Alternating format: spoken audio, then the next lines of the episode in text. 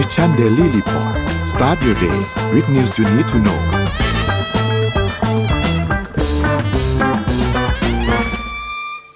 สวัสดีครับยินดีต้อนรับเข้าสู่ Mission Daily Report ประจำวันจันทร์ที่สิบเจ็ดกรกฎาคมสองพันห้าร้อยหกสิบหกนะครับวันนี้คุณอยู่กับเราสองคนตอน เจ็ดโมง ถึง แปดโมง เช้าสวัสดีเตี้ยมครับสวัสดีค่ะนนท์สวัสดีค่ะท่านผู้ฟังทุกท่านครับสวัสดีวันจันทร์นะฮะอย่าลืมส่งสติกเกอร์รูปดอกไม้เข้ากรุ๊ปไลน์สีเหลืองด้วยครับผมสวัสดีวันจันทร์นะครับโอเคเดี๋ยววันนี้พาไปอัปเดตเรื่องราวต่างๆกันนะครับมีอะไรเกิดขึ้นพอสมควรช่วงเสาร์อาทิตย์ที่ผ่านมาทั้งสถานการณ์ในบ้านเราแล้วก็สถานการณ์ของโลกด้วยนะครับเดี๋ยวนนท์พาไปอัปเดตทีละเรื่องนะครับแต่ไปเริ่มต้นกันที่เรื่องของตัวเลขก่อนครับไปดูตัวเลขครับตัวเลขล่าสุดนะครับเซ็ตบ้านเราอยู่ที่ หนึ่งพันห้าร้อยสิบเจ็ดจุดเก้าสอง นะครับบวกขึ้นมา หนึ่งจุดหกศูนย์เปอร์เซ็นต์ นะครับหุ้นต่างประเทศนะครับเริ่มต้นกันที่ดาวโจนส์นะครับอยู่ที่ สามหมื่นสี่พันห้าร้อยเก้า นะครับ NASDAQ ครับอยู่ที่ หนึ่งหมื่นสี่พันหนึ่งร้อยสิบสาม นะครับ เอ็น วาย เอส อี อยู่ที่ หนึ่งหมื่นหกพันสี่สิบ นะครับ Footsie หนึ่งร้อยครับอยู่ที่ เจ็ดพันสี่ร้อยสามสิบสี่ นะครับแล้วก็ห่างเสียงอยู่ที่ หนึ่งหมื่นเก้าพันสี่ร้อยสิบสาม นะครับถัดมาครับราคาน้ำมันดิบมีการปรับตัวลดลงไปประมาณเกือบๆ สองเปอร์เซ็นต์ นะครับ ดับเบิลยู ที ไอ อยู่ที่ เจ็ดสิบห้าจุดสี่สอง นะครับแล้วก็ Brent อยู่ที่ เจ็ดสิบเก้าจุดแปดเจ็ด นะครับทองคำครับอยู่ที่ หนึ่งพันเก้าร้อยห้าสิบห้าจุดสองหนึ่ง นะครับติดลบ ศูนย์จุดสองเจ็ดเปอร์เซ็นต์ นะครับแล้วก็สุดท้ายครับคริปโตครับ Bitcoin อยู่ที่ประมาณ สามหมื่น กลางๆนะครับ Ethereum ก็อยู่ที่ประมาณ หนึ่งพันเก้าร้อยสี่สิบ นะครับ Binance ครับอยู่ที่ สองร้อยสี่สิบเก้า Solana ยี่สิบแปดจุดสี่ แล้วก็ Bitcoin อยู่ที่ หนึ่งจุดสี่สี่ นะครับไม่ได้มีการขยับตัวเยอะมากสำหรับคริปโตเคอเรนซีนะครับนี่เป็นอัปเดตตัวเลขทั้งหมดครับพี่เอ็มพาไปดู Morning Talk หน่อยครับวันนี้มีเรื่องอะไรครับค่ะวันนี้จะมาชวนคุยกันเรื่อง Food Crisis ค่ะรับมืออย่างไรกับ Food Crisis วิกฤตความมั่นคงทางอาหารโลกที่รุนแรงขึ้นค่ะคือ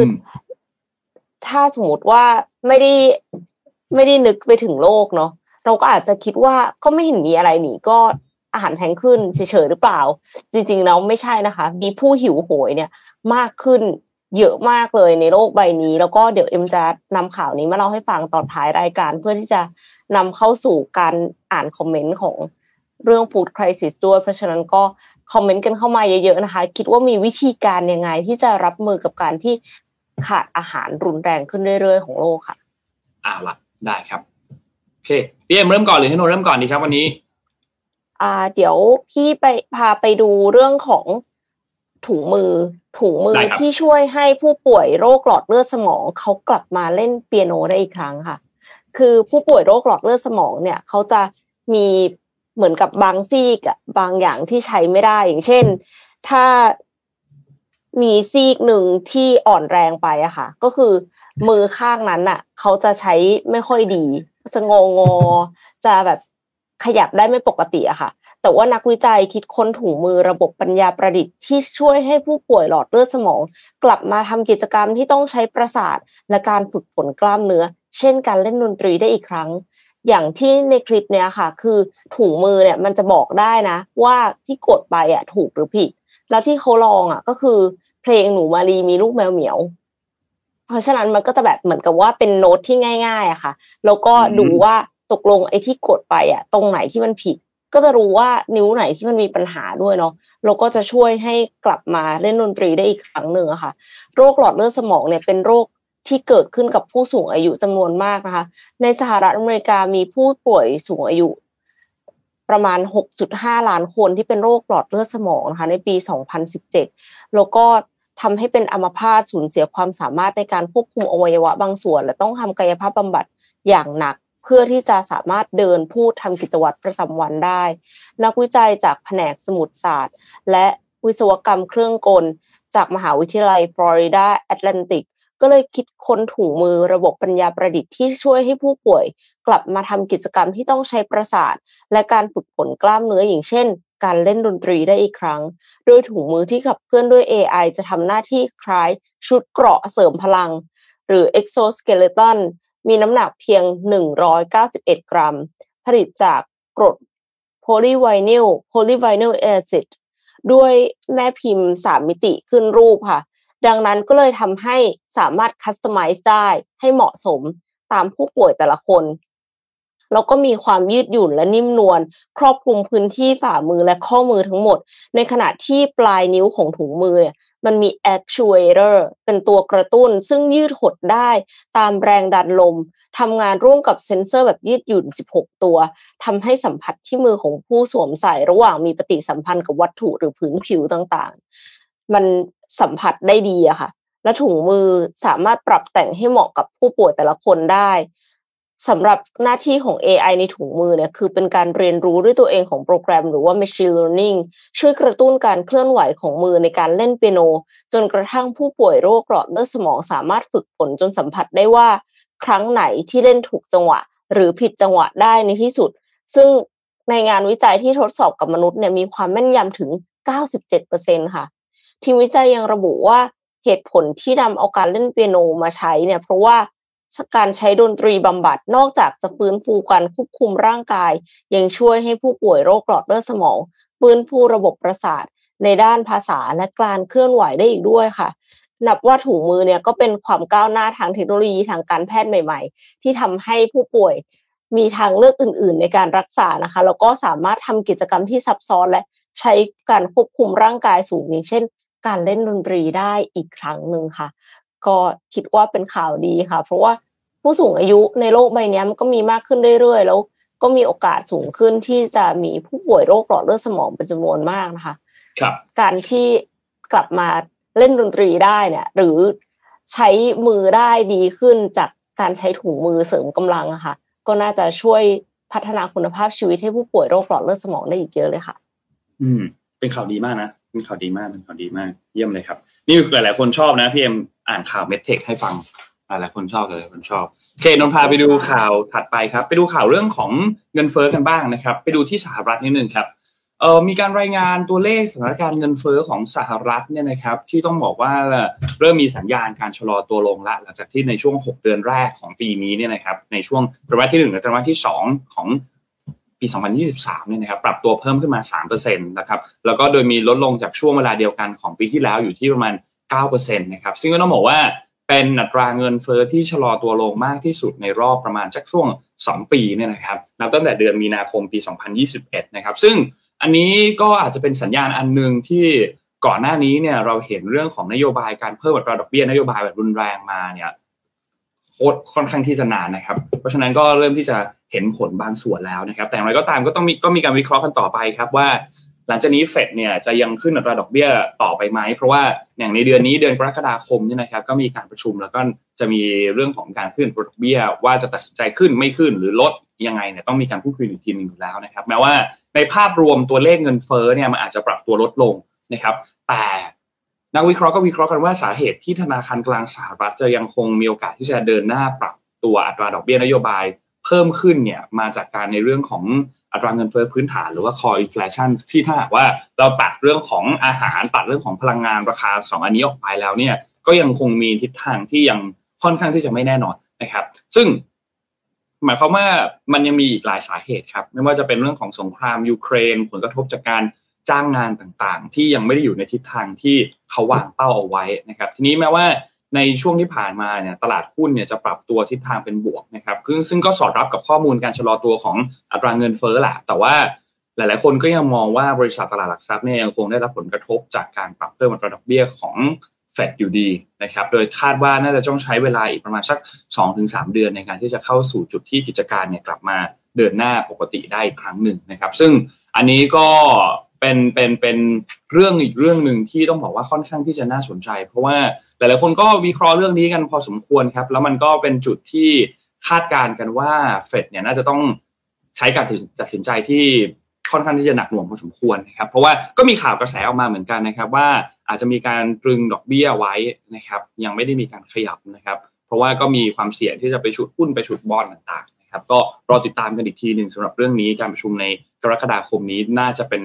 สิ่งที่หลายๆคนจับตามองกันมากที่สุดนะครับผมพาไปอีกเรื่องนึงต่อเลยครับอยู่ที่สหรัฐเหมือนเดิมเนี่ยนะครับเป็นเรื่องเกี่ยวกับเอ่อทางด้านของ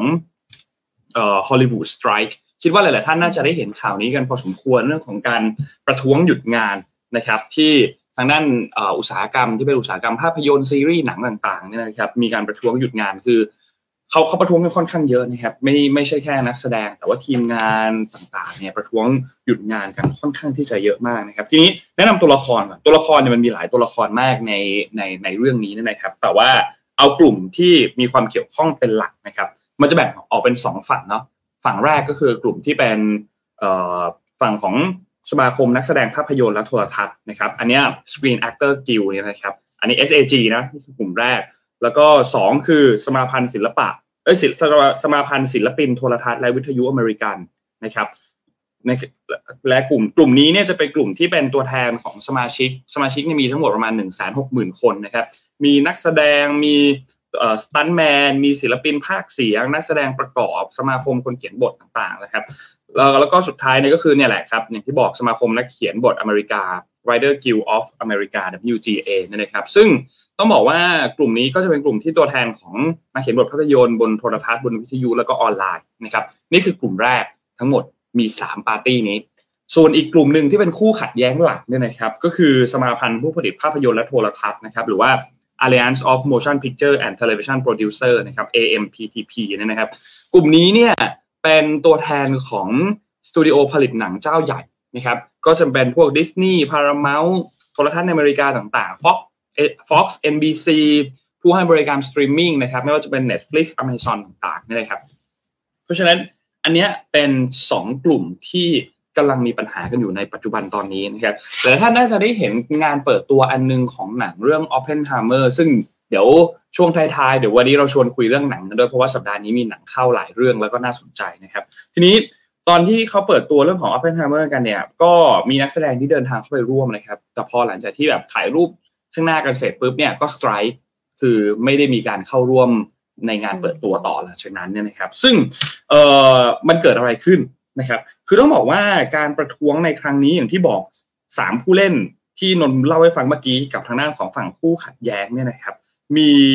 ปัญหากันมาไม่ว่าจะเป็นเรื่องของการค่าจ้างสตรีมมิ่งต่างๆคือณปัจจุบันตอนนี้เนี่ยมีการเรียกร้องอย่างหนึ่งก็คือให้มีการเปิดเผยตัวรายได้ที่แท้จริงของสตูดิโอนะครับคือต้องบอกว่าในช่วงที่ผ่านมาก่อนหน้านี้หนังที่เป็นบล็อกบัสเตอร์ต่างๆมันเข้าโรงใช่ไหมครับก็จะมีตัวเลขต่างๆอะไรชัดเจนแต่ทีนี้พอเป็นบริการแบบสตรีมมิ่งที่มีทั้งภาพยนตร์ด้วยมีทั้งซีรีส์ด้วยเนี่ยนะครับวิธีดูหนังของคนทั่วไปก็เปลี่ยนไปแต่ต้องบอกว่าเม็ดเงินค่าจ้างนักแสดงเองเนี่ยก็ก็เปลี่ยนไปเช่นเดียวกันนะครับคือปกติแล้วเนี่ยนักแสดงนักเขียนบทต่างๆเนี่ยได้รับค่าจ้างค่าจ้างค่าเหนื่อยเนี่ยนะครับได้รับล่วงหน้าอยู่แล้วนะครับซึ่ง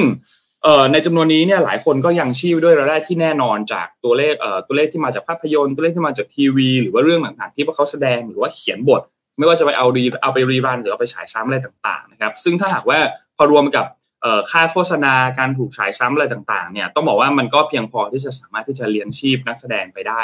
ในอาชีพของเขาเนี่ยนะครับซึ่งต้องบอกว่าพอสตรีมมิ่งมันเข้ามาเนี่ยรูปแบบการจ่ายรายได้อะไรต่างๆเนี่ยมันมันเปลี่ยนไปนะครับผู้ประท้วงบางส่วนก็บอกว่า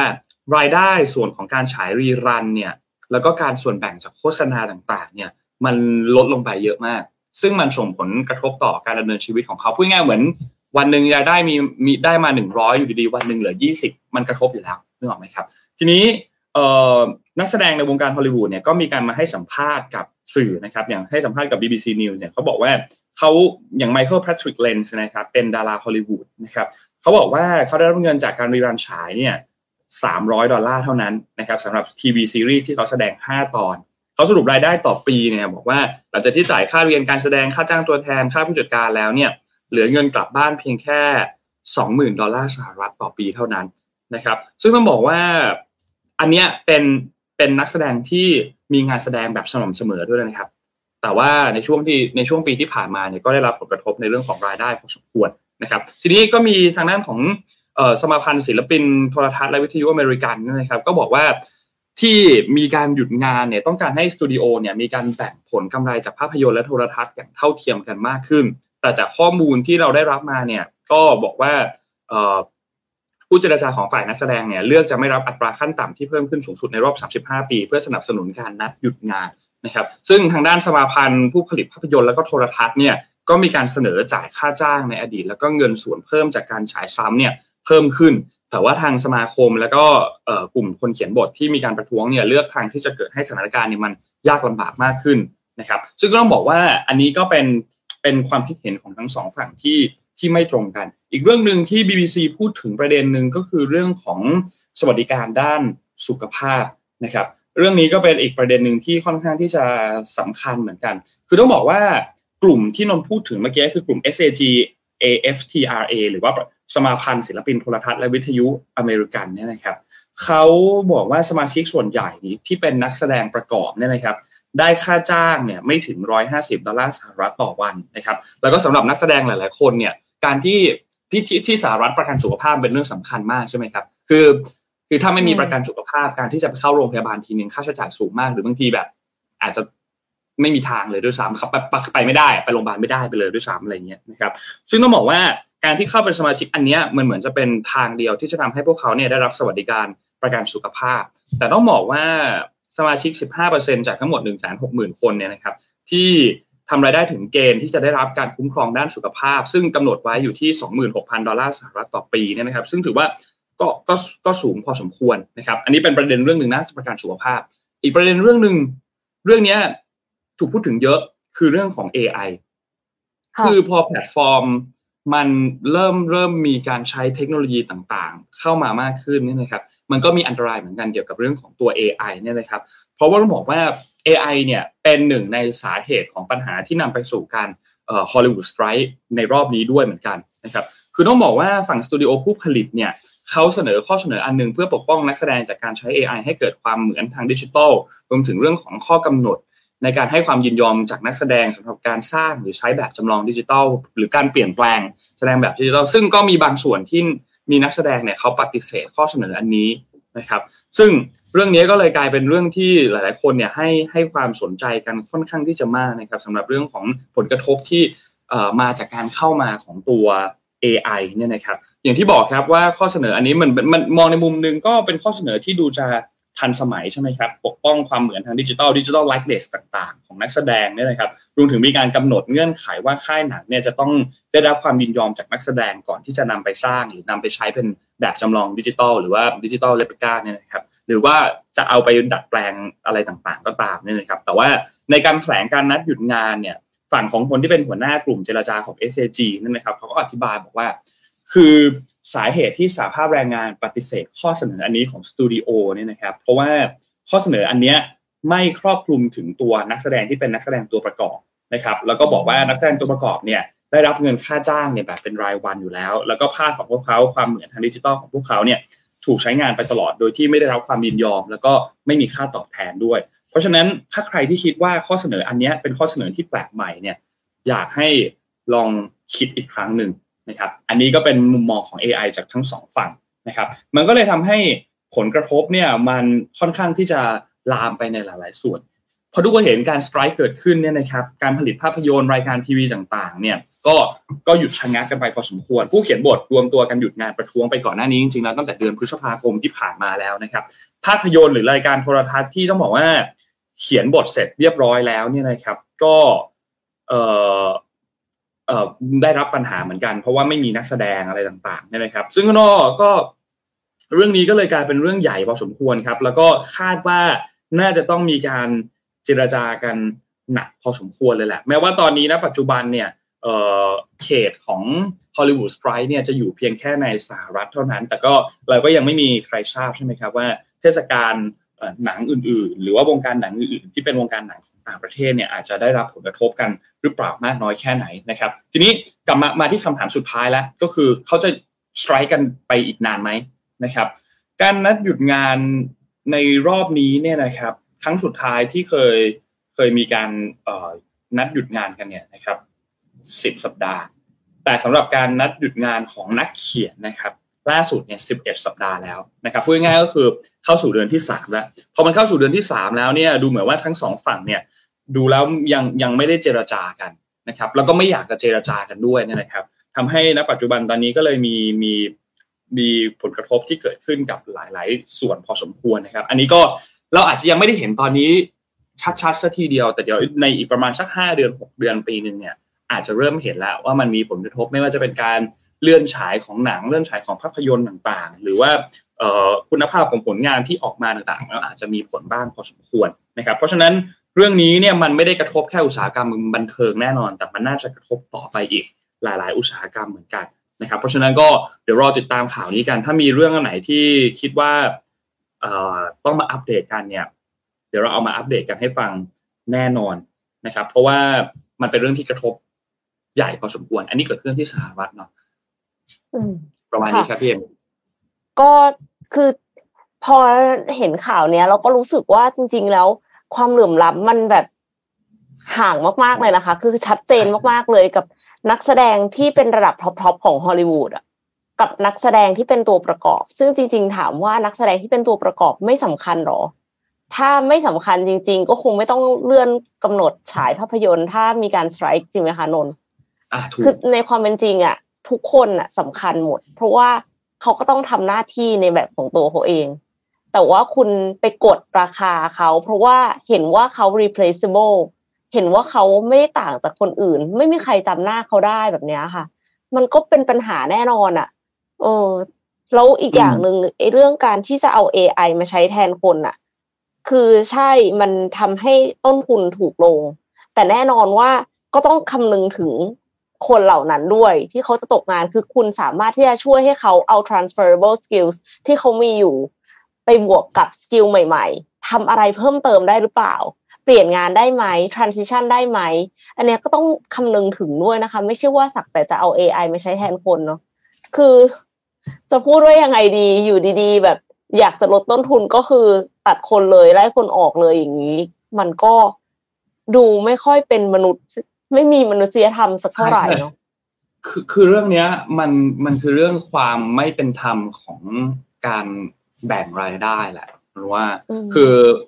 มีคนให้สัมภาษณ์เยอะยกตัวอย่างอย่างไบรอันฟ็อกซ์ไบรอันฟ็อกซ์เนี่ยเป็นนักแสดงนำจากซีรีส์ Succession ที่อยู่ทาง เอช บี โอ Go เนี่ยนะครับซึ่งเป็นซีรีส์ดังมากนะน้องกำลังดูอยู่งานสนุกมากทีนี้เขาเขาก็ให้สัมภาษณ์บอกว่าฝั่งของสตูดิโออ่ะพยายามที่จะคือเขาทำเงินสตรีมมิ่งเนี่ยได้มหาศาลแต่ว่าสิ่งที่ฝั่งสตูดิโอต้องการเนี่ยคือเขาไม่ไม่ต้องการที่จะแบ่งปันมันให้กับคนเขียนบทไม่ต้องการที่จะแบ่งให้กับนักแสดงนะครับคือนักแสดงเบอร์ใหญ่ๆก็ออกมาประท้วงในรอบนี้เหมือนกันคือไม่ได้ประท้วงแค่ให้ตัวเองเท่านั้นแต่ประท้วงให้กับทีมงานประท้วงให้กับนักแสดงประกอบรวมถึงคนเขียนบทต่างๆที่มีส่วนร่วมในอุตสาหกรรมวงการภาพยนตร์วงการหนังตรงนี้ด้วยเนี่ยนะครับซึ่งซึ่งเราว่ายาวครับยาวครับรอรออัปเดตกันต่อไปเรื่อยครับค่ะเอ่อทีนี้พอ generative เอ ไอ เข้ามาเนี่ยมันก็ต้องมีการ regulate เนาะแล้วก่อนหน้านี้สหภาพยุโรปเขาก็ออกมาบอกว่าเขาจะ regulate เขาจะมีกฎหมายนะคะแต่ปรากฏว่าคนที่ออกกฎมาแล้วแซงหน้าเลยนะคะที่จีนค่ะจีนนี่ทำอะไรทำไว้นะคะจีนออกกฎหมายฉบับชั่วคราวควบคุมการให้บริการ generative เอ ไอ แก่ประชาชน generative เอ ไอ เนี่ยเป็นเทคโนโลยีที่เติบโตอย่างรวดเร็วอาจจะเป็นรองที่Threads นิดนึง Threads นี่โตเร็วแต่ว่าไม่ไม่รู้ว่าจะไปเร็วไหมนะคะ ChatGPT เนี่ยคือเติบโตอย่างรวดเร็วในขณะเดียวกันก็สร้างความกังวลให้กับหน่วยงานกำกับดูแลทั่วโลกรวมถึงในประเทศจีนเมื่อวันพฤหัสบดีที่ผ่านมา Cyber Space Administration of China ซี เอ ซี หน่วยงานกำกับดูแลบริการออนไลน์ของจีนประกาศกฎหมายควบคุมการให้บริการ Generative เอ ไอ ฉบับชั่วคราวซึ่งกำหนดให้บริษัทที่ให้บริการ generative เอ ไอ แก่ประชาชนจะต้องประเมินความปลอดภัยในการให้บริการและตรวจสอบความปลอดภัยของข้อมูลผู้ใช้งานเนื้อหาที่ถูกสร้างขึ้นจาก เอ ไอ จะต้องสอดคล้องกับคุณค่าสังคมนิยมของประเทศผู้ให้บริการจะต้องไม่ละเมิดทรัพย์สินทางปัญญาโดยแหล่งที่มาของข้อมูลจะต้องเป็นแหล่งที่ถูกกฎหมายและจะมีผลบังคับใช้ในวันที่สิบห้าสิงหาคมถ้ายังไม่ให้บริการเนี่ยก็คือต้องขออนุญาตก่อนที่จะเปิดให้บริการด้วยนะคะจีนจึงเป็นประเทศแรกที่ออกกฎ generative เอ ไอ ค่ะก็อย่างที่บอกไปว่าก่อนหน้านี้ อี ยู เขาบอกว่าจะออกแต่ว่ายังไม่ได้ออกมานะคะอันนี้ก็เป็นสิ่งที่เข้าใจว่าประเทศอื่นๆอ่ะเดี๋ยวตามมาแน่นอนคือเพราะว่าตอนนี้ generative เอ ไอ มันแพร่หลายมากแล้วในบางครั้งมันก็ให้ข้อมูลในแบบที่หนึ่งคือไม่ถูกต้องสองคือชี้นำชี้นำแบบเหมือนกับทำให้ racist discriminate คือมันก็ตามข้อมูลในอินเทอร์เน็ตที่ได้รับการเทรนที่เอาไปเทรนนะคะซึ่งข้อมูลในอินเทอร์เน็ตที่เอาไปเทรนเนี่ยบางทีก็ไม่ได้รับการคัดกรอง ข้อมูลมันมีเยอะมากแล้ว เอ ไอ ก็ต้องการข้อมูลเยอะจริงๆเพื่อที่จะเรียนรู้มันก็เลยยากนิดนึงณจุดนี้ทุกคนก็พยายามที่จะทำให้ เอ ไอ เนี่ยมันกลับมาอยู่ในในร่องในรอยใช้กับเด็กแล้วไม่เป็นพิษเป็นภัยไม่ใช่ว่าไปใส่หัวค่านิยมอะไรก็ตามที่พ่อแม่เองเนี่ยพยายามอย่างมากที่จะไม่ให้ลูกมีค่านิยมนี้สมมุติว่าเหยียดสีผิวอะไรเงี้ยค่ะแต่ปรากฏว่าพอไปคุยกับ เอ ไอ แล้วมาเต็มก็อันนี้ก็คือเป็นทางแก้ที่คาดว่าใครที่กำลังทำ เอ ไอ อยู่ก็ต้องติดตามข่าวอย่างต่อเนื่องค่ะอืมสำคัญสำคัญเรื่องเรื่องสำคัญเหมือนกันแต่เขาขยับเร็วเหมือนกันเนาะที่จีนอ่ะเขาจีนพอเขาคิดอะไรเขาทำเลยค่ะเออเออเขาขยับเขาเขาขยับเร็วเหมือนกันแม้ว่าโอเคเราเราชอบได้ยินว่าเทคโนโลยีมันนำกฎหมายอยู่แล้วแต่ว่าเขาก็ก็เป็นหนึ่งในประเทศที่ขยับเร็วซึ่งอันนี้นึกว่ามันเป็นความแตกต่างกันแหละของแบบเอ่อประเทศที่ประเทศที่จะจะบอกว่าใช้วิธีการปกครองกันแต่ละแบบก็ได้โน้ว่ามันมันมันก็มีความแตกต่างกันแหละมีข้อดีข้อเสียแตกต่างกันแหละการขยับทางเรื่องกฎหมายเราก็เลยจะเห็นว่าจีนเขาขยับตัวกันค่อนข้างที่จะเร็วเมื่อเทียบกับประเทศอื่นเมื่อพูดง่ายเทียบกับที่สหรัฐเทียบกับที่ยุโรปเทียบกับบ้านเราก็ได้มันก็ก็มีความแตกต่างกันนะครับพาไปดูเรื่องถัดมาครับขอพามาข่าวการเมืองบ้างดีกว่าเจ็ดโมงครึ่งละเอ่อข่าวการเมืองเมื่อสัปดาห์ที่ผ่านมานี่เมื่อวันพฤหัสที่แล้วที่มีการโหวตนายก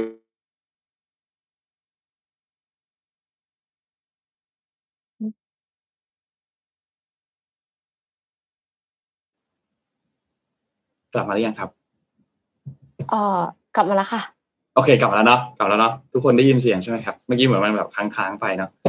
โอเคไปต่อนะครับมาที่เรื่องการเมืองคือเมื่อวันพฤหัสที่แล้วเนี่ยมีการโหวตนายกรัฐมนตรีเป็นครั้งแรกใช่ไหมครับแล้วก็สุดท้ายแล้วคุณพิธาเนี่ยก็เอ่อยังไม่ได้รับการโหวตให้เป็นนายกรัฐมนตรีนะครับคือได้รับเสียงสสเพียงพอแล้วแต่ว่าไม่เพียงพอเมื่อรวมทั้งสภานะครับไม่ก็คุยง่ายก็คือไม่เกินสามร้อยเจ็ดสิบห้า สามร้อยเจ็ดสิบหกนั่นแหละไม่เกินกึ่งหนึ่งนะครับทีนี้พอณปัจจุบันตอนนี้เนี่ยนะครับสถานการณ์ที่จะตามมาหลังจากนี้เนี่ยมันก็เลยจะต้องมีการโหวตนายกเป็นครั้งที่สองครั้งที่สามถัดถัดถัดถัดไปต่อไปเรื่อยๆนี่นะครับซึ่งหลายๆคนก็นนนก็พยายามไปหาข้อมูลมานะทั้งทั้งข่าววงในแพงเอ่อพี่นักข่าวที่เขาไปสัมภาษณ์ข่าวเป็นนักข่าวการเมืองเนี่ยนะครับหรือรวมถึงสสที่ก็เราก็พอจะมีคอนเนคชั่นสามารถที่จะตอบไปถึงได้ก็พยายามถามหลายๆคนก็ก็บอกว่าโอเคก็นั่นแหละก็ต้องรอโหวตกันใหม่บางคนก็บอกว่าก็ทราบอยู่แล้วว่ารอบแรกเนี่ยน่าจะมีโอกาสที่ผ่านเนี่ยค่อนข้างน้อยอยู่แล้วนะครับทีนี้พอหลังจากโหวตไปเสร็จเรียบร้อยแล้วเนี่ยนะครับทางด้านของพรรคก้าวไกลคุณพิธาเนี่ยก็มีการโพสต์ข้อความเป็นคลิปวิดีโอออกมาหลายๆท่านน่าจะได้เห็นคลิปวิดีโออันนั้นแล้วแล้วก็มีการโพสต์เป็นภาพต่อออกมานะครับซึ่งภาพนี้นนนนคิดว่าเป็นภาพเอ่ออินโฟกราฟิกอันนึงที่ต้องบอกว่าชัดเจนว่าสถานการณ์หลังจากนี้เนี่ยจะเป็นอย่างไรต่อนะครับเดี๋ยวให้ทีมงานเอาภาพอันนี้ขึ้นมานิดนึงเกี่ยวกับเรื่องของสองสมรภูมิที่จะจัดตั้งรัฐบาลของประชาชนที่พรรคก้าวไกลเนี่ยมีการพูดถึงประเด็นเรื่องนี้นะครับคือเขาบอกว่าสองสมรภูมิที่กำลังเอ่อจะสู้อยู่ตรงนี้เนี่ยนะครับมีสองอันอันแรกเนี่ยก็คือเรื่องของการโหวตนายกก่อนหน้านี้เราโหวตกันโหวตกันมาแล้วในวันที่สิบสาม กรกฎาคมใช่ไหมครับเราได้ได้ได้พรรคก้าวไกลเนี่ยคุณพิธาเนี่ยได้เสียงมาแล้วเนี่ยสามร้อยยี่สิบสี่เสียงนะครับซึ่งมันก็จะมีช่วงแกลบระหว่างตั้งแต่หลังจากที่โหวตมาวันที่สิบสามเนี่ยนะครับมาวันที่สิบสี่เขามีการยื่นแก้รัฐธรรมนูญมาตราสองร้อยเจ็ดสิบสองซึ่งมาตรานี้เนี่ยเป็นมาตราที่ยื่นแก้ไขเพื่อที่จะเหมือนปิดอำนาจของสวในการที่จะเลือกนายกรัฐมนตรีนะครับก็ทำสองเรื่องนี้ควบคู่กันทีนี้ก็มีการปฏิบัติภารกิจที่ใช้คำว่าเป็นการชวนสวมายืนข้างประชาชนนะครับโดยมีการพูดถึงว่าให้ชวนแบบสร้างสรรค์นะครับทีนี้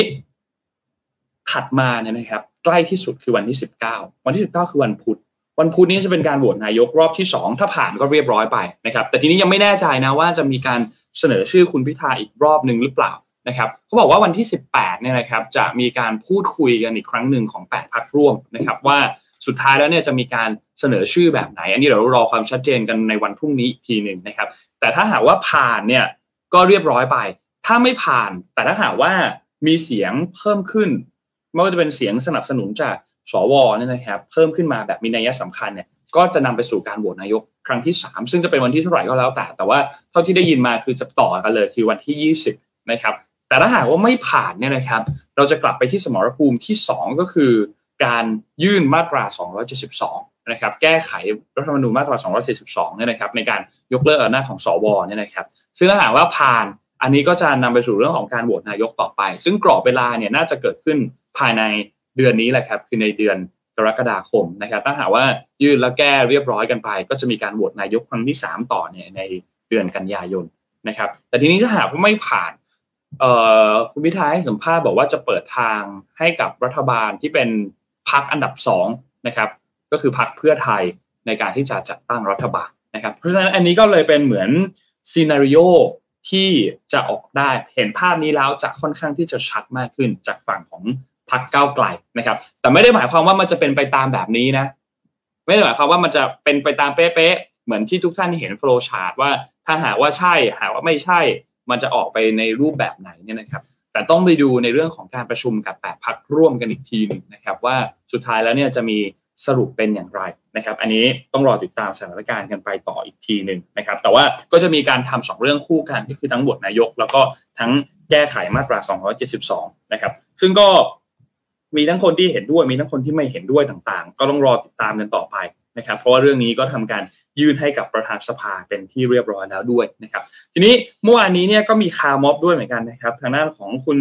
อานนท์นำพาเนี่ยก็มีการที่เป็นแกนนำกลุ่มราษฎรเนี่ยนะครับก็มีการทำคาร์ม็อบที่นัดหมายบริเวณอนุสาวรีย์ประชาธิปไตยตอนช่วงบ่ายโมงเมื่อวานนี้นะครับแล้วก็เอ่อเป็นการคาร์ม็อบมีกับมีกลุ่มเคลื่อนไหวต่างๆเข้าร่วมเพื่อส่งสารเรียกร้องไปถึงผู้นำเหล่าทัพที่เป็นสมาชิกวุฒิสภาโดยตำแหน่งซึ่งไม่ได้ไปลงมติในวันที่สิบสามกรกฎาคมที่ผ่านมานะครับให้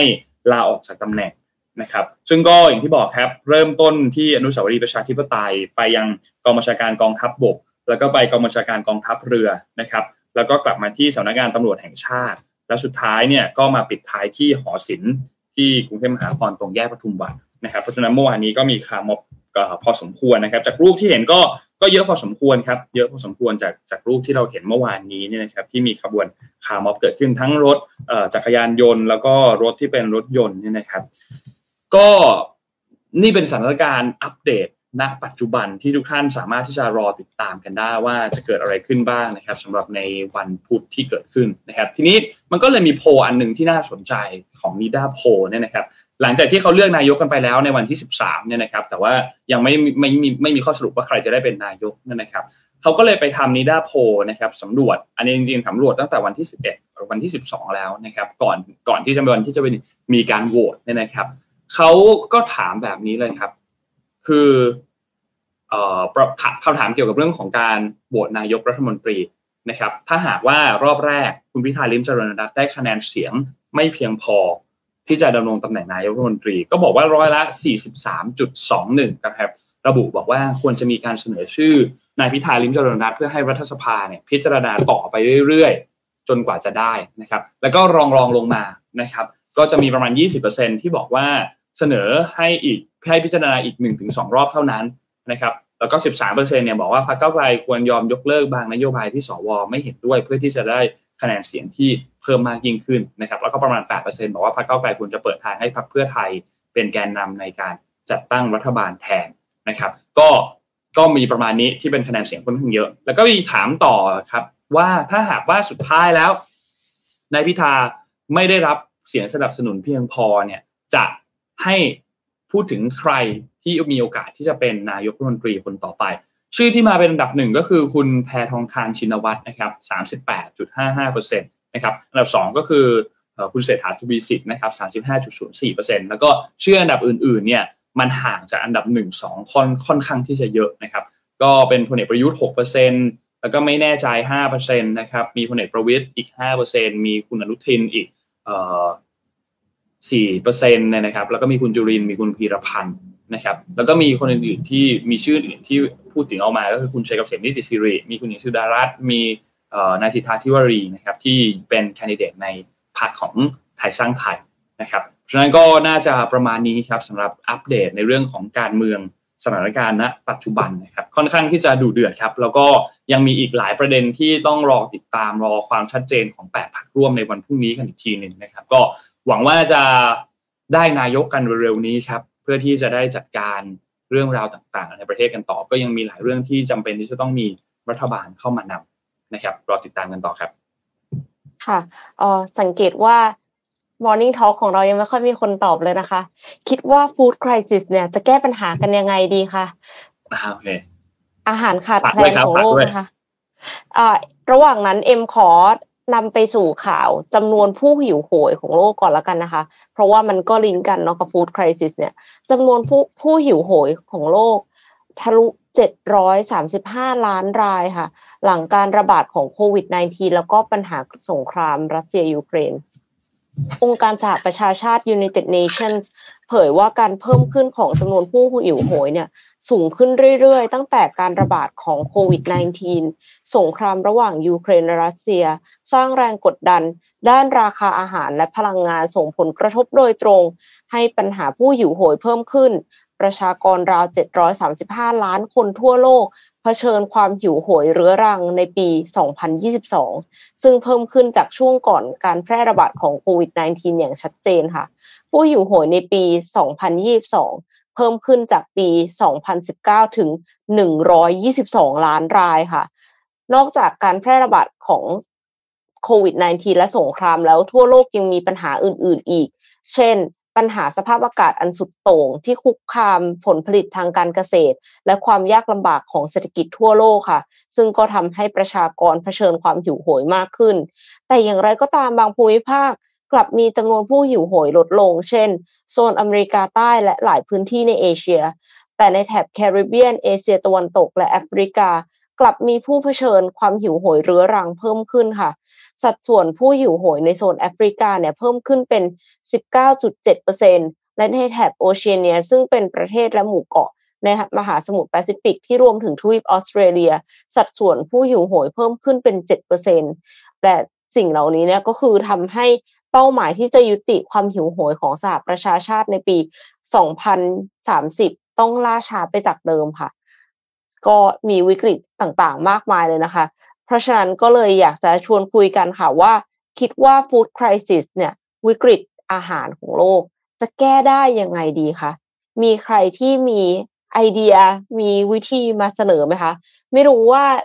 การทำ lab grown meat ที่มีการทำนักเก็ตไก่ในห้องทดลองโดยการเอาเอาเซลล์ของไก่มาทำเนี่ยมันจะช่วยได้ไหมหรือว่าโปรตีนจากแมลงจะช่วยได้ไหมหรือว่า plant based meatจะช่วยได้หรือเปล่ามีใครคิดว่าไอเดียไหนที่มันจะช่วยได้บ้างคะจริงๆคนเกิดก็น้อยลงแล้วนะคะนนใช่ไหมใช่หมายถึงว่าประชากรโลกในระยะยาวมันก็น่าจะลดลงดังนั้นก็น่าจะคอนซูมอาหารลดลงหรือเปล่าหรือว่ามันไม่ได้เป็นแบบนั้นซะทีเดียวอืมคือนว่า นว่าเราพูดถึงเรื่อง Morning Talk กันเลยก็ได้เพราะว่าเรื่องมีคนคอมเมนต์เข้ามาพอสมควรแล้วเดี๋ยวเราเราชวนคุยไปด้วยแล้วก็น่าจะได้พูดถึงเรื่องนี้ไปด้วยเพราะพี่เอ็มเปิดเปิดเปิดหัวข่าวเรื่องนี้มาแล้วนะก็อยากอยากที่จะไปต่อเลยคือนนเห็นด้วยกับคนนึงที่พูดถึงบอกว่าเรื่องของสิ่งแวดล้อมเนี่ยทำให้ปัญหาฟู้ดไครซิสอ่ะมันยิ่งรุนแรงมากยิ่งขึ้นมากๆเลยอย่างในช่วงปีที่ผ่านมาเนี่ยเราเห็นเรื่องของปัญหาโลกรวนต่างๆทำให้ผลผลิตทางการเกษตรมันลดน้อยลงแล้วมันก็สร้างผลกระทบต่อไปถึงในซัพพลายเชนในหลายๆอุตสาหกรรมใช่ไหมครับซึ่งมันก็มันก็ได้รับผลกระทบกันค่อนข้างที่จะเยอะเนี่ยยกตัวอย่างอย่างชัดๆช่วงที่ออกข่าวไม่นานมานี้แต่หลายคนน่าจะจำกันได้ก็คือเรื่องของซอสศรีราชาเนาะแม้ว่ามันจะไม่ได้เป็นแบบสิ่งจำเป็นแบบจำเป็นจำเป็นที่จะต้องกินขนาดนั้นแต่มันก็ได้รับผลกระทบขึ้นราคาใช่ไหมครับเพราะว่ามันไม่แพงมากเลยใช่มันไม่สามารถที่จะผลิตได้มันไอ้พริกชนิดนั้นเนี่ยมันปลูกไม่ได้ปลูกขึ้นมาแล้วมันไม่สำเร็จในหลายๆพื้นที่เนี่ยมันก็เลยได้รับผลกระทบกันไปค่อนข้างเยอะนะครับซึ่งเรื่องนี้เนี่ยอันนี้มันเป็นแค่ซอสศรีราชาเนาะแต่แต่จริงๆแล้วมันมีอีกอีกหลายประเด็นมากๆเลยแหละที่มันจะมีผลกระทบกับเรื่องของฟู้ดไครซิสเนี่ยนะครับทีนี้มีคอมเมนต์พูดถึงอันนึงก็คือเรื่องของเขาบอกว่ารับมือกับฟู้ดไครซิสยังไงอันนี้คือสมมูลพูดถึงใช่ไหมครับบอกว่าโดยบอกว่าเรื่องของฟู้ดเวสต์เนี่ยเป็นเรื่องสำคัญเอาคนนี้ก็แล้วกันวิกฤตอาหารโลกหนักขึ้นจากภาวะโลกร้อนผลผลิตทางการเกษตรก็ไม่แน่นอนไทยอาจจะเป็นผลกระทบที่เท่าไหร่เพราะยังเป็นประเทศเกษตรกรรมอยู่แต่ราคาสินค้าปั่นป่วนแน่นอนนะครับอันนี้ถูกต้องเลยนะครับแล้วก็เรื่องของการจัดการฟู้ดเวสต์เนี่ยการใช้ใช้ส่วนต่างๆอย่างนี้อันนี้เขาพูดถึงเรื่องของส่วนต่างๆของพืชให้ใช้แบบคุ้มค่าใช่ไหมครับเรื่องของฟู้ดเวสต์เนี่ยก็เป็นอีกเรื่องนึงที่ สำคัญมากๆเหมือนกันถ้าหากว่าสามารถที่จะจัดการฟู้ดเวสต์ให้น้อยที่สุดได้หรือถ้ามันมีฟู้ดเวสต์ออกมาแล้วจริงๆแล้วเราเอาไปนำไปใช้ประโยชน์อื่นๆได้เนี่ยมันก็จะช่วยแก้ไขปัญหาได้ประมาณนึงเหมือนกันนะครับเขาบอกว่ามีคนบอกว่าให้แลกกันกินกับเพื่อนบ้านค่ะหมักปุ๋ยปลูกผักปลูกข้าวเลี้ยงไก่เลี้ยงปลาเพื่อมาทานเองและแจกจ่ายกันลดโลกร้อนแล้วก็รักสังคมด้วย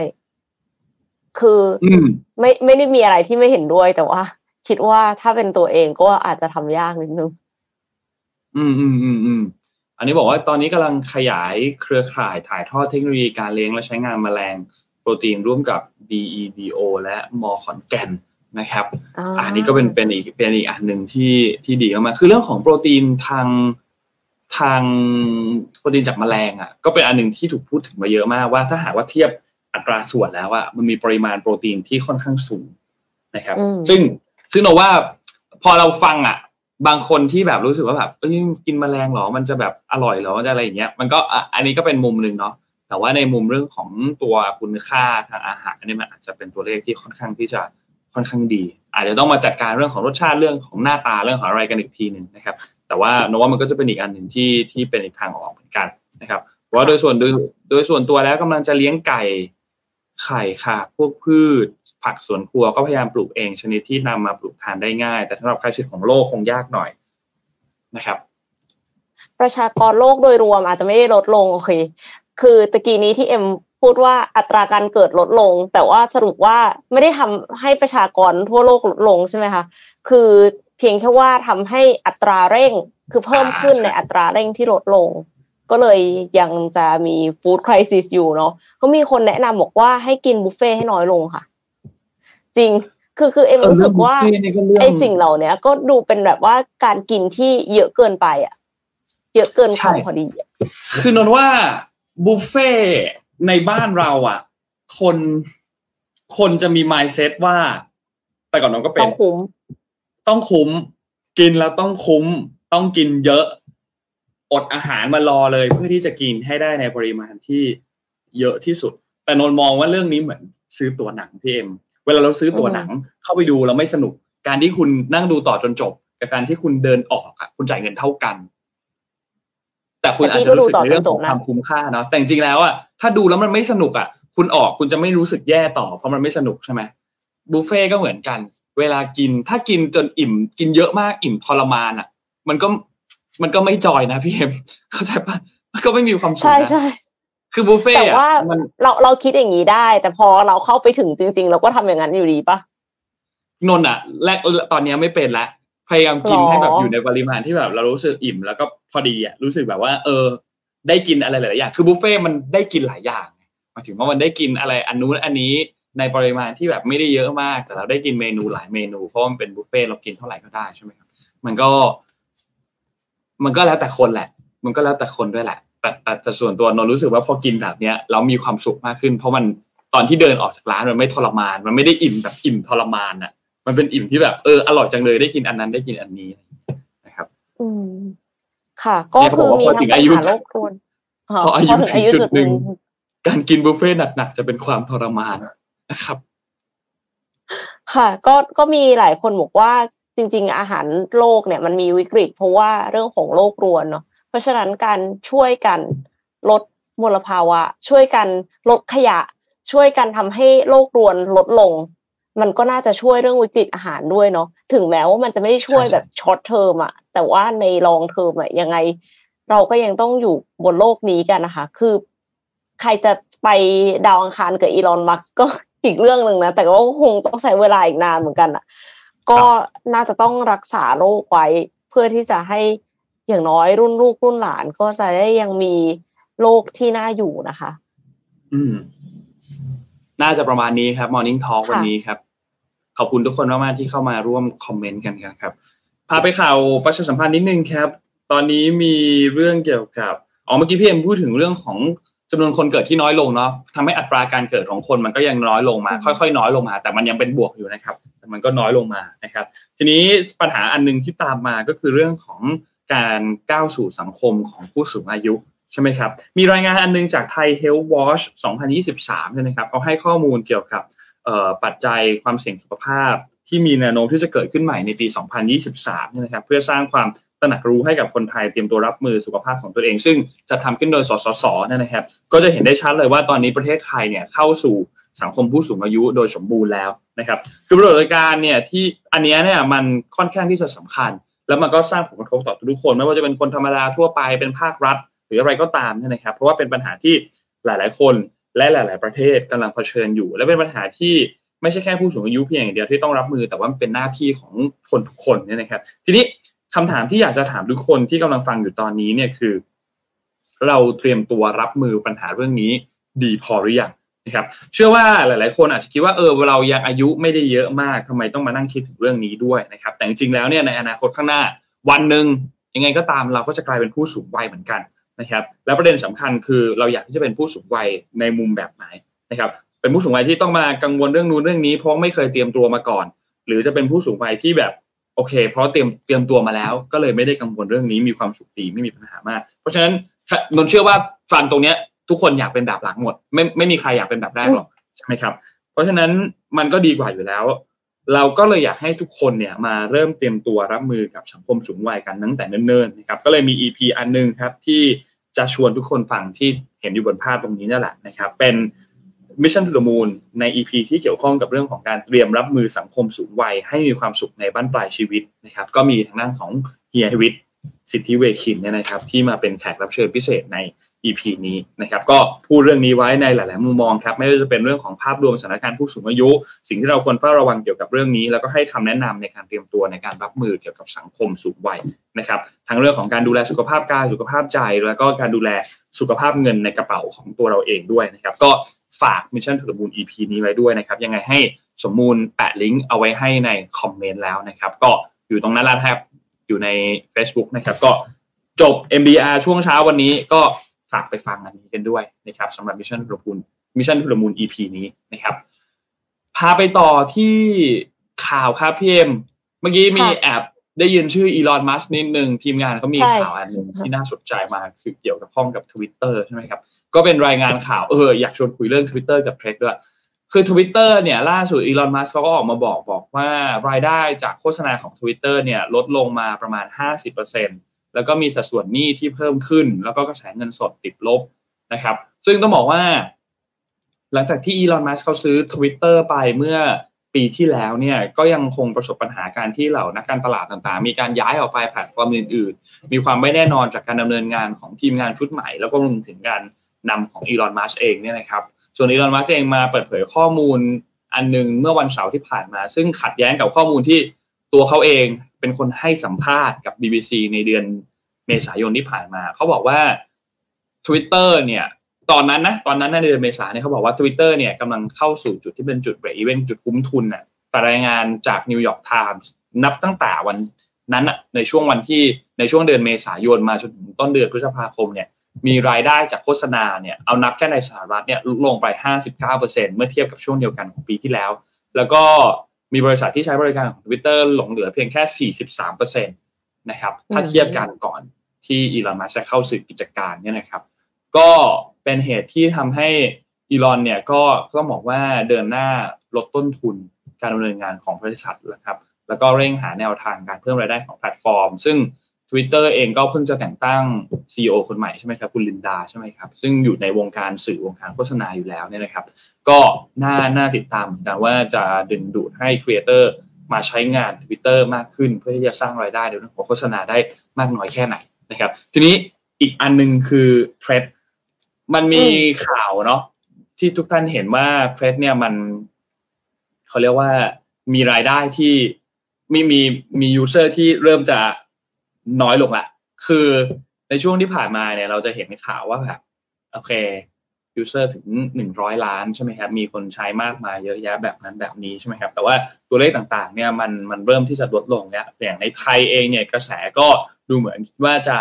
ไม่ไม่ไม่ดีเท่าช่วงเปิดตัวซึ่งมันก็เป็นเรื่องปกติแหละช่วงเปิดตัวคนมันไฮป์เนาะคนมันแบบเข้าไปเล่นเข้าไปนู่นเข้าไปนี่กันเยอะแต่ช่วงนี้มันก็ยิ่งน้อยลงไปแล้วแหละนะครับซึ่ง ในในเฟสถัดๆไปที่เขาพยายามทำคือตอนนี้เนี่ยเขาก็เริ่มได้จำนวนยูเซอร์เข้ามาพอสมควรใช่ไหมครับแม้ว่าณปัจจุบันตอนนี้มันจะมีตัวเลขที่หายไปบ้างบางส่วนนะครับแต่ว่ามันก็ยังไม่ได้มีเรื่องของนโยบายอื่นที่ตามมาหลังจากนี้เรื่องของการอัปเดตแอปเรื่องของการอะไรต่างๆไม่ว่าจะเป็นการทำเอ่อ monetization การสร้างรายได้เนี่ยนะครับซึ่งก็เชื่อว่าคงไม่มีปัญหาสำหรับบริษัทสื่อยักษ์ใหญ่อย่าง Meta หรอกนะครับคงไม่มีปัญหาหรอกแต่ว่ามันจะมาในรูปแบบไหนเรายูเซอร์จะเชื่อไหมหรือเปล่าเนี่ยจะจะจะแบบคอมมูนิตี้มันจะอยู่ไหมเนี่ยอันเนี้ยเราว่าเป็นเรื่องหนึ่งที่สำคัญมากๆกับแพลตฟอร์มโซเชียลมีเดียแบบนี้นะครับคือ Twitter จริงๆคนมันอยู่เพราะว่าคอมมูนิตี้เนาะคือคือใช่ใช่คือคือคือถ้าคนมันอยู่ตรงไหนอ่ะ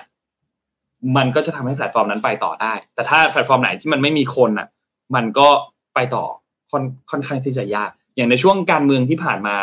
แรงๆในช่วงสัปดาห์ที่ผ่านมาเราเห็นชัดเลยเนาะว่า Twitter ชนะ Threads แบบขาดมากๆอันนี้เอาแค่ในไทยนะเอาแค่ในไทยนะครับไม่คิดว่าผมจะพูดแล้วนะครับโทษทีครับอ๋อคือจะบอกว่า Threads น่ะคนที่อยู่ใน Threads กับคนที่อยู่ใน ไอ จี มันคือคนเดียวกันดังนั้นก็เลยไม่ได้รู้สึกว่ามีความจำเป็นที่จะต้องไปใช้ Threads พี่ก็ยังไม่ได้เข้านะคะเอ็มก็ยังไม่ได้เข้า Threads เพราะว่ารู้สึกว่ามันก็คือคนเดิมนั่นแหละที่เราที่เราคุยกับเขาใน Facebook ใน ไอ จี อยู่แล้วในขณะที่อย่าง TikTok อย่างเงี้ยมันเป็นคนละกลุ่มกันน่ะก็คือก็รู้สึกว่าจำเป็นที่จะต้องเข้าไปเล่นเพราะว่ามันมีคนอีกกลุ่มนึงที่อยู่ในนั้นอีกอย่างนึงของ Threads เนี่ยคือมันมีคนบอกว่าทำไมถึงไม่บอกค่ะว่า เก้าสิบ กว่าเปอร์เซ็นต์ของคน ไอ จี อ่ะเลือกที่จะไม่สมัคร Threads คือทำไมพาดหัวมันถึงเป็นแบบว่าร้อยล้านคนอะไรอย่างเงี้ยนึกออกไหม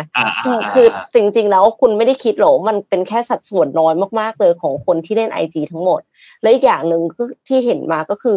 มีคนบอกว่า seven days retention อ่ะคือคนโหลด Threads มาเนี่ยถือเป็นวันแรกใช่ไหมคะเสร็จแล้วก็เข้ามาเล่นอีกเป็นวันที่สองวันที่สามวันที่สี่ไปจนถึง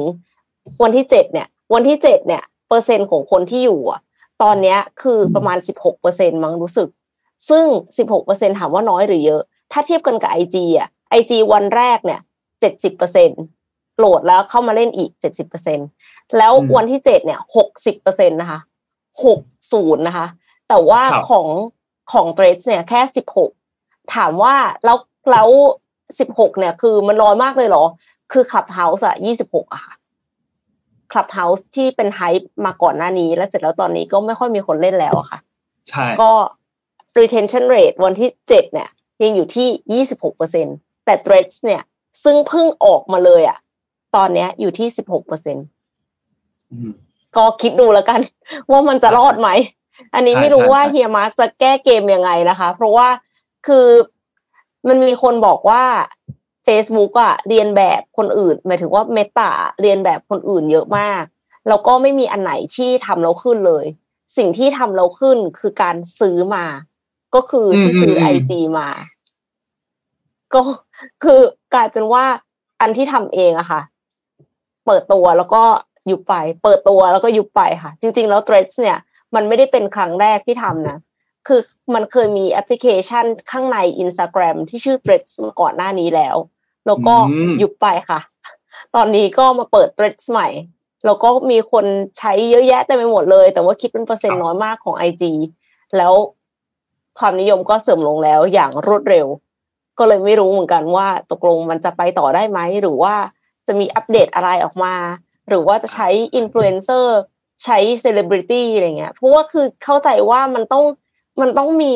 คนที่สร้างคอนเทนต์ในแบบที่เป็นแมกเนตใหญ่ๆที่มาดึงดูดก่อนอ่ะไม่อย่างนั้น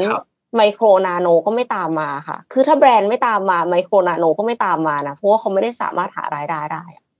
ก็จริงก็จริงแต่นนนนนนเชื่อว่าไม่น่ามีปัญหาเกี่ยวกับเรื่องของการสร้างรายได้หมายถึงว่าเชื่อว่า Meta เชื่อว่า Facebook ไอ จี เก่งมากพอที่จะสามารถที่จะจัดจัดการเรื่องนี้ได้เพราะว่าเขาเขาหาเงินเก่งอ่ะนึกว่าเขาก็คงจัดการเรื่องนี้ได้ไม่น่าจะเป็นปัญหาหรอกแต่ทีนี้ก็อย่างว่าครีเอเตอร์นะครีเอเตอร์สร้างรายได้นะใช่ๆๆๆไม่ใช่ไม่ใช่สร้างรายได้ให้บริษัทเมตาไม่ใช่ไม่ใช่ไม่ใช่ใช่ใช่ประเด็นนั้นแหละครับประเด็นนั้นแหละครับคิดว่าคิดว่าเขาน่าจะสามารถที่จะทำได้แต่ว่ามันจะออกมาในรูปแบบไหนแล้วคนจะอยู่ไหมเนี่ยก็ก็ต้องรอติดตามกันอีกทีนึงนะครับก็รอดูรอดูนะว่าเรื่องนี้ยาว มันเพิ่งประมาณสักกี่กี่สัปดาห์นะพี่เอ็มเทรดสองสัปดาห์ได้ไหมประมาณแป๊บเดียวค่ะประมาณสองสัปดาห์สัปดาห์นี้สองสัปดาห์เสื่อมความนิยมแล้วเพิ่งเพิ่งเพิ่งเปิดมาแต่ก็เอาละรอดูว่าจะไปต่อได้ไปไปได้ไกลแค่ไหนนะครับแต่มันก็เร็วขึ้นเรื่อยๆเนาะหมายถึงว่าแพลตฟอร์มโซเชียลมีเดียที่เปิดตัวมาหลังๆเนี่ยจำนวนของยูเซอร์ผู้ใช้งานที่แบบว่าแตะหนึ่งล้านแรกอ่ะมันก็เร็วขึ้นเรื่อยๆเนาะเร็วขึ้นเรื่อยๆคิดว่ามันน่าจะขึ้นอยู่กับปริมาณของคนที่มีสมาร์ทโฟนแล้วก็การเข้าถึงอินเทอร์เน็ตของแต่ละประเทศอะค่ะคือตอนแรกๆอ่ะมันแบบเข้าไม่ถึงอินเทอร์เน็ตไงโทรศัพท์ก็ไม่มีแล้วเราจะทำให้ดาวน์โหลดได้ได้ยังไงตั้งแต่สมัยแบบ Facebook สมัย ไอ จี อะไรเงี้ยใช่มั้ยคะแต่คือตอนเนี้ยคือทุกคนน่ะคือไม่ใช่ทุกคนหรอกแต่ว่าคนจำนวนมากเลยเฉพาะอย่างยิ่งหลังโควิดสิบเก้า ที่จะต้องเรียนออนไลน์ทำงานออนไลน์ก็คือมีเครื่องมือกันหมดแล้วแล้วก็เข้าถึงอินเทอร์เน็ตกันเยอะมากๆขนาดอินเทอร์เน็ตที่เข้าถึงยากๆเดี๋ยวนี้ก็คืออาจจะเข้าถึงได้จากดาวเทียม Starlink อย่างเงี้ยมันก็เลยกลายเป็นว่าทุกคนก็คือเข้าถึงได้แล้วก็มันรู้จักรู้จักสิ่งนี้อยู่แล้วด้วยไม่ได้ว่าไม่ได้เป็นสิ่งแปลกปลอมอะค่ะเมื่อก่อนพ่อแม่เล่นไลน์ไม่เป็นเดี๋ยวนี้คือแบบว่าช้อปปิ้งออนไลน์เป็นประจำอะไรเงี้ยนึกออกไหมเออเออเออเออก็จริงก็จริงนั่นแหละครับรอตามดูกันต่อไปปิดท้ายชวนคุยเล่นๆก่อนส่งทุกท่านไปทำงานสัปดาห์นี้มีหนังเข้านะครับมี Oppenheimer เนาะของโนแลนใช่ไหมครับเรื่องนี้ก็น่าติดตามมากเพราะว่าเห็นเขาบอกว่าไม่มีการใช้ ซี จี เลยสักฉากเดียวคือใช้เอฟเฟกต์ใช่คือใช้ใช้ใช้เอฟเฟกต์จริงหมดเลยคือเอาเป็นว่าใครได้ดูตัวอย่างหนังแล้วก็จะรู้ว่าคือถ้ามันไม่มีการใช้ ซี จี เลยมันก็เป็นเรื่องที่เจ๋งอ่ะดูดูแบบน่าติดตามพอสมควรเหมือนกันนะครับหนังเข้าวันพฤหัสแล้วก็อีกเรื่องนึงที่มาชนโรงพร้อมกันเลยก็คือบาร์บี้นะครับเข้าวันเดียวกันเลยวันที่ยี่สิบเหมือนกันคือวันถ้าที่ไทยน่าจะเป็นวันพฤหัสนะครับก็คือเรื่องเนี้ยบาร์บี้บาร์บี้กับเคนเนี่ยนะครับก็เข้าวันเดียวกันวันที่ยี่สิบเหมือนกันนะครับเพราะฉะนั้นก็นั่นแหละครับไปดูบาร์เบนไฮเมอร์อย่างที่คอมเมนต์นี้พูดถึงโนว่ามันมันมันมันไม่ส่งผลดีกับเรื่องไหนเลยนะหมายถึงว่าการที่หนังฟอร์มใหญ่เข้าพร้อมกันสองเรื่องอ่ะดูจะไม่ค่อยส่งผลดีกับกับเรื่องไหนเลยเพราะมันน่าจะแย่งๆกันหนังบาร์บี้นี่มันเป็นหนังมันเป็นหนังฟอร์มฟอร์มใหญ่ใช่มั้ยคะคือใหญ่ๆๆคือจริงจังถ้าใครได้ดูบทสัมภาษณ์ของแบบนักแสดงบทสัมภาษณ์ของผู้กำกับอะไรเงี้ยเขาค่อนข้างที่จะจริงจังกับกับกับหนังเรื่องนี้มากนะครับแล้วก็แฟนๆที่เป็นแบบแฟนๆบาร์บี้หลายๆคนอย่างเงี้ยนนก็ได้ถามถามเขาก็บอกว่าเออมันก็ทำออกมาได้เป็นภาพที่เขาคิดไว้จริงๆที่เคยดูแบบพวกการ์ตูนอะไรสมัยก่อนจริงๆอะไรเงี้ยอันนี้ต้องรอดูแล้วว่าเรื่องไหนจะประสบความสำเร็จได้รับคะแนนวิจารณ์ดีกว่ากันหรือว่าคนไปดูเนี่ยทั่วไปเนี่ยเข้าไปดูแล้วจะชอบเรื่องไหนมากกว่ากันนะครับก็เป็นสองเรื่องที่เข้าในช่วงเวลาเดียวกันวันที่ยี่สิบวันนี้น่าจะแย่งลงพอสมควรนะแต่ว่า IMAX รู้สึกว่าเท่าที่เช็คจะเป็น Oppenheimer นะครับแล้วก็ Barbie เนี่ยจะเข้าโรงธรรมดาไม่ได้เข้า IMAX นะครับในบ้านเรานะครับก็นนไปดูทั้งสองเรื่องอ่ะนนไม่มีปัญหาหรอกหมายถึงว่าอยากเราอยากอยากดูทั้งสองอันแล้วก็นอกจากนี้ยังมีหนังอื่นๆที่เข้าไปแล้วก่อนหน้านี้มี Past Life ไม่แน่ใจหลายๆท่านได้ไปดูกันหรือยัง Past Life ที่เป็นหนังของ เอ ยี่สิบสี่ แต่ว่าทางด้านของ จี ดี เอช เนี่ยนำเข้ามานะครับหนังเรื่อง Past Life เนี่ยนะครับก็นนไปดูมาแล้วอันนี้ก็ดีเหมือนกันเป็นหนังที่มันมีความเป็นมนุษย์สูงมากๆเลยพี่เอ็มไม่แน่ใจพี่เอ็มได้ดูเรื่องนี้ยัง Past Life ก็เป็นอีกเรื่องนึงที่แนะนำครับคือจังหวะแรกที่นนเห็นโปสเตอร์อ่ะนนนึกว่าเขาทำรถไฟฟ้ามาหานะเธอภาคสองเพราะว่าคนซ้ายน่าเหมือนคนซ้ายน่าเหมือนเอ่อเคนเทเดตมากขวาก็น่ามีความแบบมุมเนี้ยนะมีความแบบเออคริสหอวังก็ได้อยู่อ่ะมันก็ตอนแรกนึกว่าทำภาคสองแล้วโพสต์ที่เห็นมาจาก จี ดี เอช ด้วยไงก็เราก็เลยยิ่งคิดไปอย่างว่าเอ้ยนี่มันภาคสองเหรอหรือว่ามันเป็นแบบรถไฟฟ้ามาหานะเธอแต่เป็นเวอร์ชั่นของเอ่อเวอร์ชั่นของต่างประเทศอะไรอย่างเงี้ยหรอแต่พอไปดูพอพอพอนั่งอ่านจริงอ๋อไม่ใช่มันเป็นอย่างเรื่องนึงไปเลยแต่ว่าเรื่องนี้ก็ก็น่าดูครับน่าดูครับถ้าใครยังไม่ได้ดูนนแนะนำว่าไปดูแล้วก็เป็นอีกอารมณ์หนึ่งที่หนังก็จะเดินเรื่องช้าๆหน่อยนะแต่ว่ามันแบบมันมันมีความเป็นมนุษย์มากเลยอ่ะมันมันเป็นเรื่องที่แบบ หลายๆคนน่าจะรีเลทได้ไม่ว่าจะเป็นกับประสบการณ์ตัวเองหรือเป็นประสบการณ์ของคนใกล้ตัวอะไรเงี้ยน่าจะมีความรีเลทกับเรื่องนี้ได้ไม่มากก็น้อยนะครับแล้วก็มีเรื่องไหนอีกอะมี Long Live Life Long Live Love ของของที่เป็นซันนี่กับ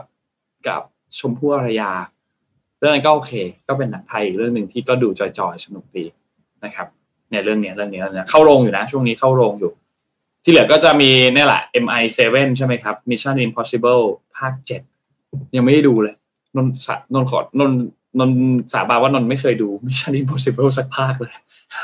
หรอเฮ้ย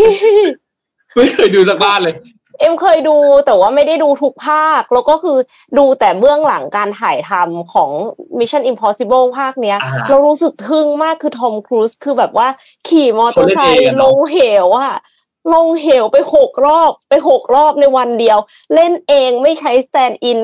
แล้วแถมผู้กำกับก็เพอร์เฟคเพอร์เฟคแล้วเขาไปดูเขาบอกว่าไม่นะฉันควรจะแบบว่าขี่มอไซค์อ่ะปล่อยมอไซค์เร็วไปหน่อยอยากจะจับมอไซค์ไว้นานกว่านี้ขออีกรอบนึงโอ้โหทั้งกองนี่คือแบบว่าก่ายหน้าผากกันหมดเลยคือแบบว่ากลัวมากว่ามันจะเกิดอะไรเออร์เรอร์หรือเปล่าเพราะว่าคือขี่มอไซค์ลงเหวจริงๆแล้วค่อยกระตุกพาราชูทคิดดูว่ามันมันมีหลายสิ่งที่มันเป็น moving parts ที่สามารถจะ error ได้อะแล้วคือถ้า error แค่อย่างเดียวเช่นปล่อยมอไซค์ช้าเกินไปก็คือตายนะคะครับนั่นแหละครับแต่ว่ารู้สึกทึ่งมากกับความทุ่มเทนี้แล้วคืออายุหกสิบแล้วนะ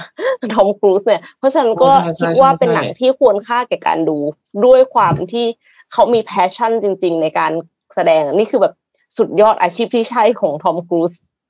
ทำของจริงของจริงอีกเรื่องหนึ่งที่เข้าไปแล้วนานพอสมควรก็คือ Indiana Jones ไม่แน่ใจตอนนี้ยังมีเหลืออยู่ไหมน่าจะมีอยู่นิดนิดหน่อยๆนะครับ Indiana Jones เองก็เป็นอีกเรื่องหนึ่งที่แบบว่าก็สนุกดีเหมือนกันคือ Harrison Ford เองเขาก็เท่าไหร่อ่ะแปดสิบแล้วมั้ยเจ็ดสิบปลายๆแปดสิบแล้วอะไรอย่างเงี้ยเรื่องนี้มีใช้ ซี ไอ ด้วยของ Indiana Jones ภาคห้านุ่นสงสัยมากเลยทำไมนุ่นไม่เคยดู Indiana Jones มาก่อนแล้วก็เลยไปดูแล้วก็แบบอ๋อ